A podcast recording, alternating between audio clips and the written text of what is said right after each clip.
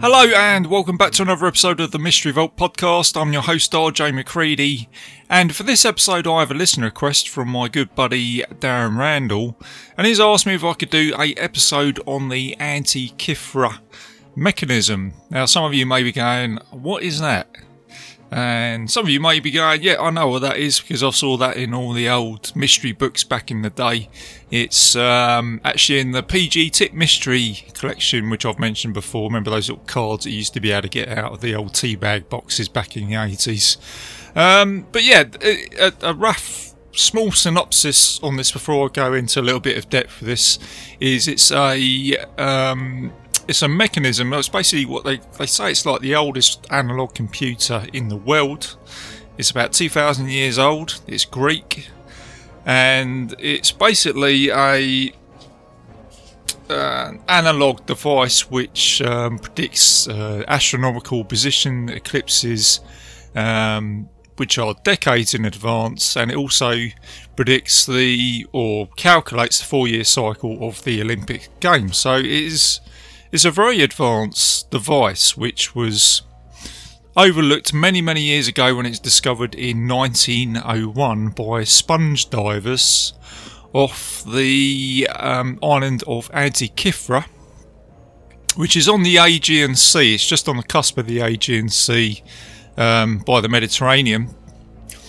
Um, so somewhere close to the island of Crete, which is probably a little bit more familiar to to you guys uh, listening to this episode gives you a rough idea. But um, Antikythera is like a, a tiny, tiny little island.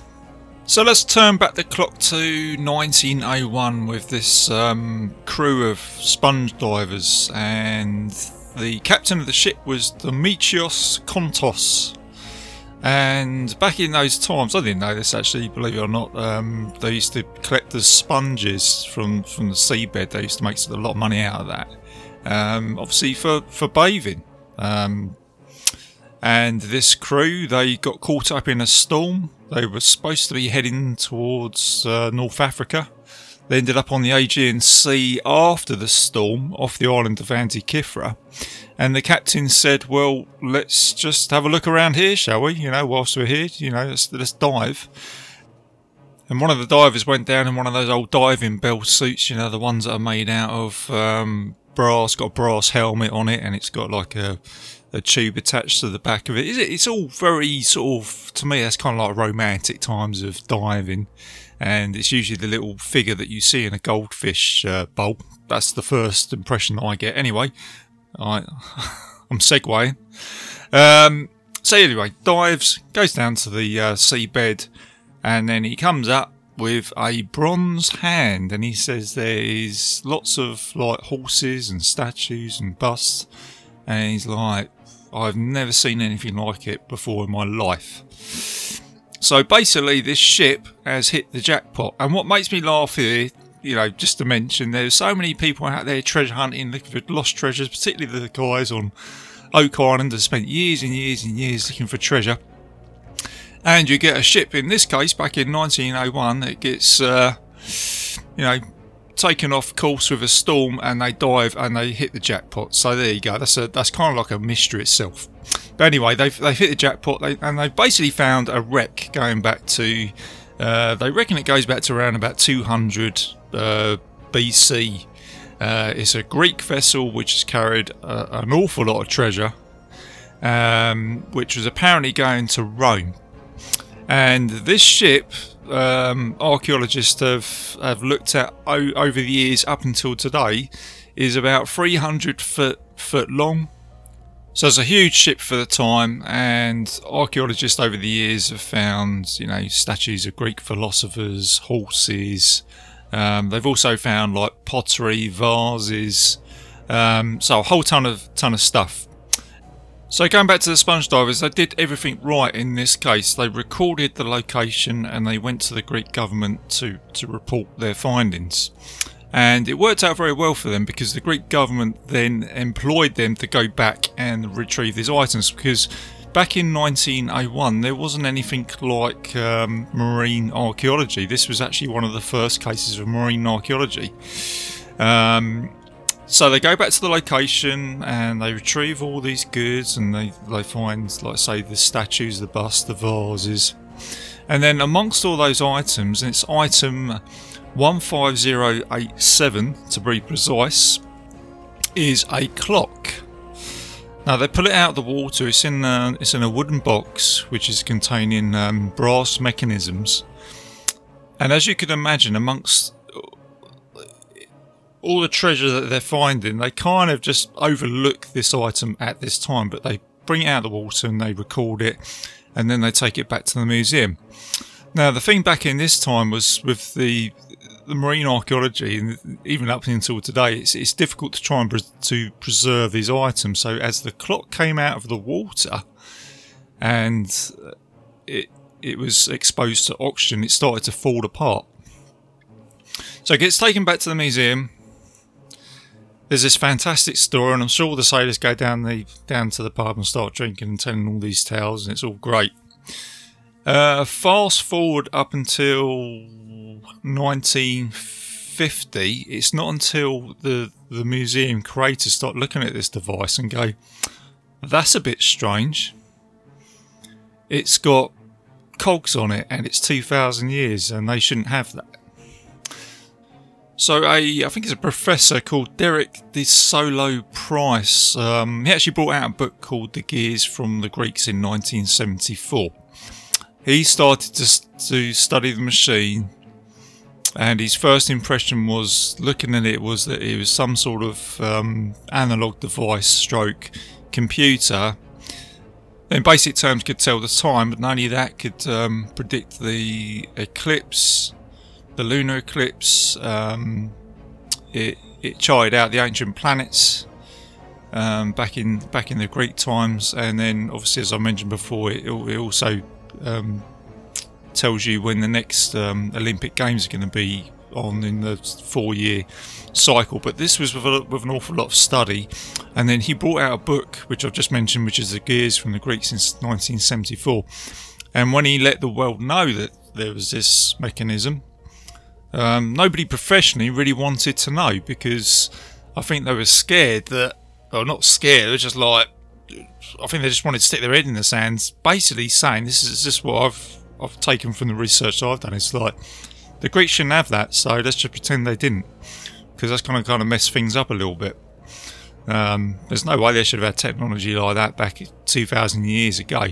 And I think what scientists were saying back in that time in the 70s was that they acknowledged the fact that Greeks had um, basic knowledge of the planets and cycles, but not to this extent, not, not where they've got like a computer analog machine that can um, help them out with that.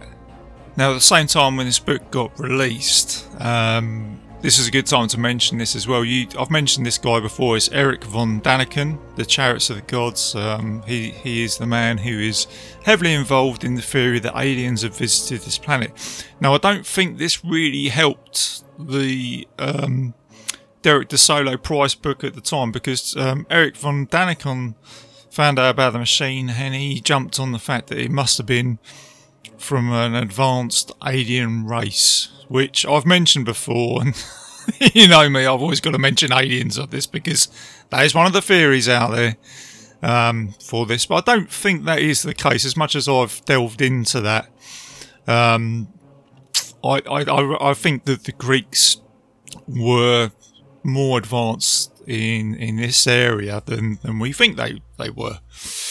Um, but I thought I'd mention that as well because I've got to mention aliens with this. Um, so yes, um, so over the years, um, certainly in the sort of recent times of 2000s, I think this is when the, the Antikythera mechanism was taken a little bit more seriously because we have our technology's got a little bit better as well. So we've got um, CT scans, and you can see all this stuff on YouTube. It's great where they've scanned the device and it's brought it out to even more of a spectacular, I guess you could say, because they've worked out that there is actually um, 223 gears to this mechanism. Now, I've looked into the actual analogues and watchmaking. And just to give you an idea, for a watchmaker, I didn't realise this, but to actually make a watch and sync it with time is actually quite difficult. And just to sort of explain this in basic terms, if you took a watch and or if you asked a watchmaker to make um, let's just say a basic watch which tells the time is it will say yep that's fine I can do that but if you if you said could you make a watch that tells you the lunar cycle and the eclipse and all the planets into one watch. The the gist I'm getting here from from that is watchmaker will scratch their head and go that's going to be a little bit difficult. Because to try and sync that all together you've got to put a lot of cogs in into the system. And I'm trying to keep this very sort of simple. Basically, what they're saying is because the lunar cycle can have, I think there's so many cycles over, say, like 5,000 years, to try and sync that would be incredibly hard if you're trying to sync time as well. Um, so, what the watchmakers today are saying about this device is if this is 2000 years old and they've worked a way out to do that 2000 years ago is is kind of what makes this like a bit of a sort of wow factor you know we these guys had this type of technology back then. So I think that's a fascinating thing about the Antikythera mechanism itself is that the Greeks have worked out something that today we are still struggling with in those basic terms if you, if you asked a watchmaker to make this from from scratch. So that kind of if that kind of gives you that idea and then I'd look at when when you first had a astronomical clock and um, first time they were recorded was in the 14th century. And then in the 18th century you had a mechanism called an orrery. I think that's how you pronounce it. It's like a mechanical model of the of the solar system, you see where you have the sun and then you have the planets going around. You'll see it in like a, a, a science museum. Um, and then whilst we're on this subject as well, I had, I had a quick look at time because um, I was just interested because I never really thought about. It. I thought when when did we start recording time? Apparently, it was about three thousand years ago in Egypt, um, where they had sundials, and obviously time isn't wasn't precise, as precise as we have it now, but then they recognised a way of being able to record it somehow with a sundial. Um, and then obviously, if you go right back to the sort of early Neanderthal times, obviously humans were aware that you had basically had the sort of day um, and night cycles, and obviously you go into the um, like Stonehenge um, type monuments which are scattered all over the world, but then that's that's for another um, episode. Um, so let's have a quick talk about uh, how big this uh, device is. So it's 34 centimeters by 18 centimeters by 9. Uh, so that's 13 inches, 7 inches by 3.5. So it's about the size of a, of a, of like a sort of one of those big sort of coffee table books. It's not it's not very big. It's quite compact. And it has been rebuilt today. It's quite spectacular for the time. Check out the pictures on on Google. Um, and people played about it. I think someone made it out, made redesigned one out of Lego. Um, I think, as I mentioned earlier with the watchmaker, I think there's three watches based on this, which um, I imagine are worth a whole ton of money. And so I think it's safe to say that scientists today have, have, a good idea what this mechanism is, but who made it back in those times. So um, there's a couple of ideas, there's a couple of theories. I believe that it could possibly have been made by the Greek mathematician Archimedes, um, who was around about in that time. Because what they did was they they have synced the mechanism to the first possible solar eclipse going back to 205 BC, where Archimedes would have been around about that time. Also, there was a mathematician from Rhodes, or an astronomer called uh, Hippocrates. Sorry, guys, I can't pronounce his names. Um, but he was also the fingers are pointed towards him as someone who possibly um, designed this mechanism. So you know, but they you know they don't know because there's there's lots of things here. Uh, they don't know what the name of the ship is. They're only guessing where, where where it was going at those times. They think it was possibly going to Rome. Um, they don't really know who's made it. They're only just guessing. Um, so there's an awful lot of mystery surrounding this. They also believe that there's possibly other cogs missing as well.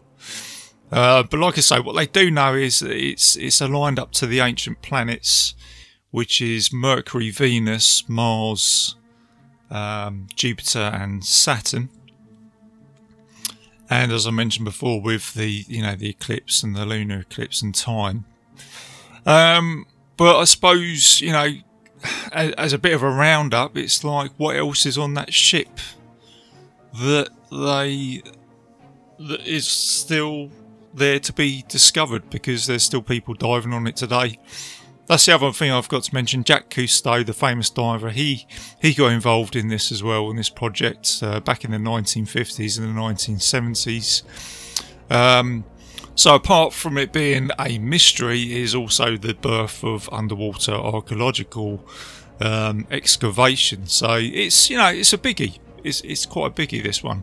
Um, so that's about it on on, on a roundup. Um, I suppose the only, the only other thing I need to say with this, which is the, the the thing that's different to other mysteries that I have looked into investigate is that the anti Kithra mechanism is a real thing. It's something that is is there in, in your hands. It's not like um, the Lost Ark, shall we say, where it's just a theory and we don't know what it is. Really, this this is a device that you can actually hold in your hand. Well, you probably you don't want to hold it in your hand because it probably disappear. But um, this is the different with this artifact from that time is that it is real. And this is the other thing. It's like people have said, well, could it have just been dropped in the water? Could it have been made today and dropped into the water? Well, I thought about that and I thought, well, no, I don't think so because what is the chances of making this mechanism even back in the sort of 1900s and then taking it out off the island of Antikythera and just dropping it in the ocean on this site? I, I don't think so. I, I, I think this is real. Unless, of course, you know, someone has done that. I mean, could you imagine that would be a fluke itself? But no, I don't think so. I think the Antikythera mechanism is real. Um, and I think, as a final thought of the day, if they found that, and I think I've spoken to Darren about this before, it's like what else is out there that we don't know about or they've got and they don't want to tell us.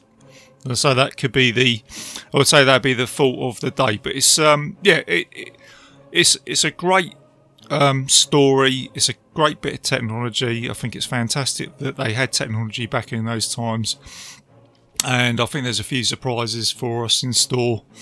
You know, with as as long as archaeological digs go on, you know, there may be some stuff out there where they might, you know, find an ancient iPhone or something like that. Who knows? I don't know.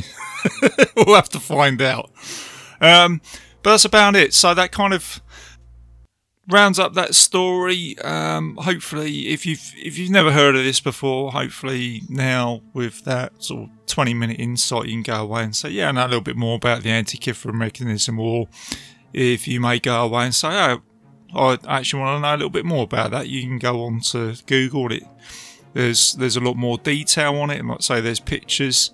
Um, it, it, it's a great little mystery, um, and it's a great device itself. Oh, and I forgot to mention as well. Um, I actually looked into is there anything else that they have actually found, and there is. Um, it was actually the um, Baghdad ba- battery they found um, in Iraq.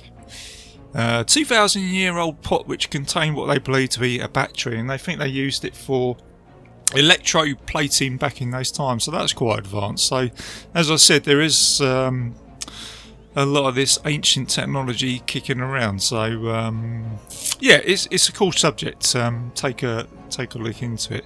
So um, there you go, guys. Hope you enjoyed that. Um, I'm just going to wrap up the episode. Before I do that, do a little bit of um, admin for the show. I am a proud member of the Legion Podcast Network. So please go and check out all the other shows on there, including my other show, which is Bite Size Cinema Podcast, where I dropped um, several episodes per month. My latest one is Krull. Um, so go and check that out. And you can also follow me on Facebook. And you can listen to the show on several platforms, including iTunes, Spotify, uh, YouTube. And you can find the show if you type in uh, the Mystery Vault podcast into into Google. Um, so yeah, that's about it, guys. So as always, keep it spooky, keep it safe, and I will see you soon. Because one of you, sitting here in this room,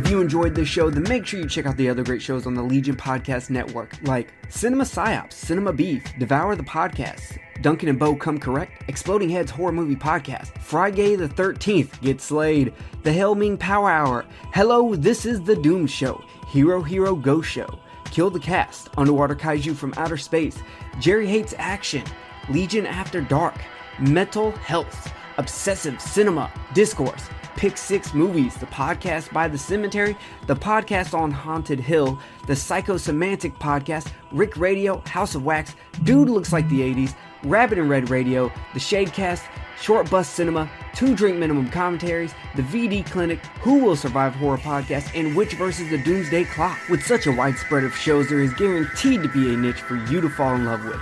Horror, politics, movies, books, sex, music, commentaries, health, video games, kaiju, action, news, comedy, and opinions that would most likely get you killed in some parts of the world. We are proud to bring you some of the best podcasting in the world. Check us out at www.legionpodcast.com, iTunes, Spotify, Stitcher, YouTube, and any other dark corner of the internet where podcasts can be found.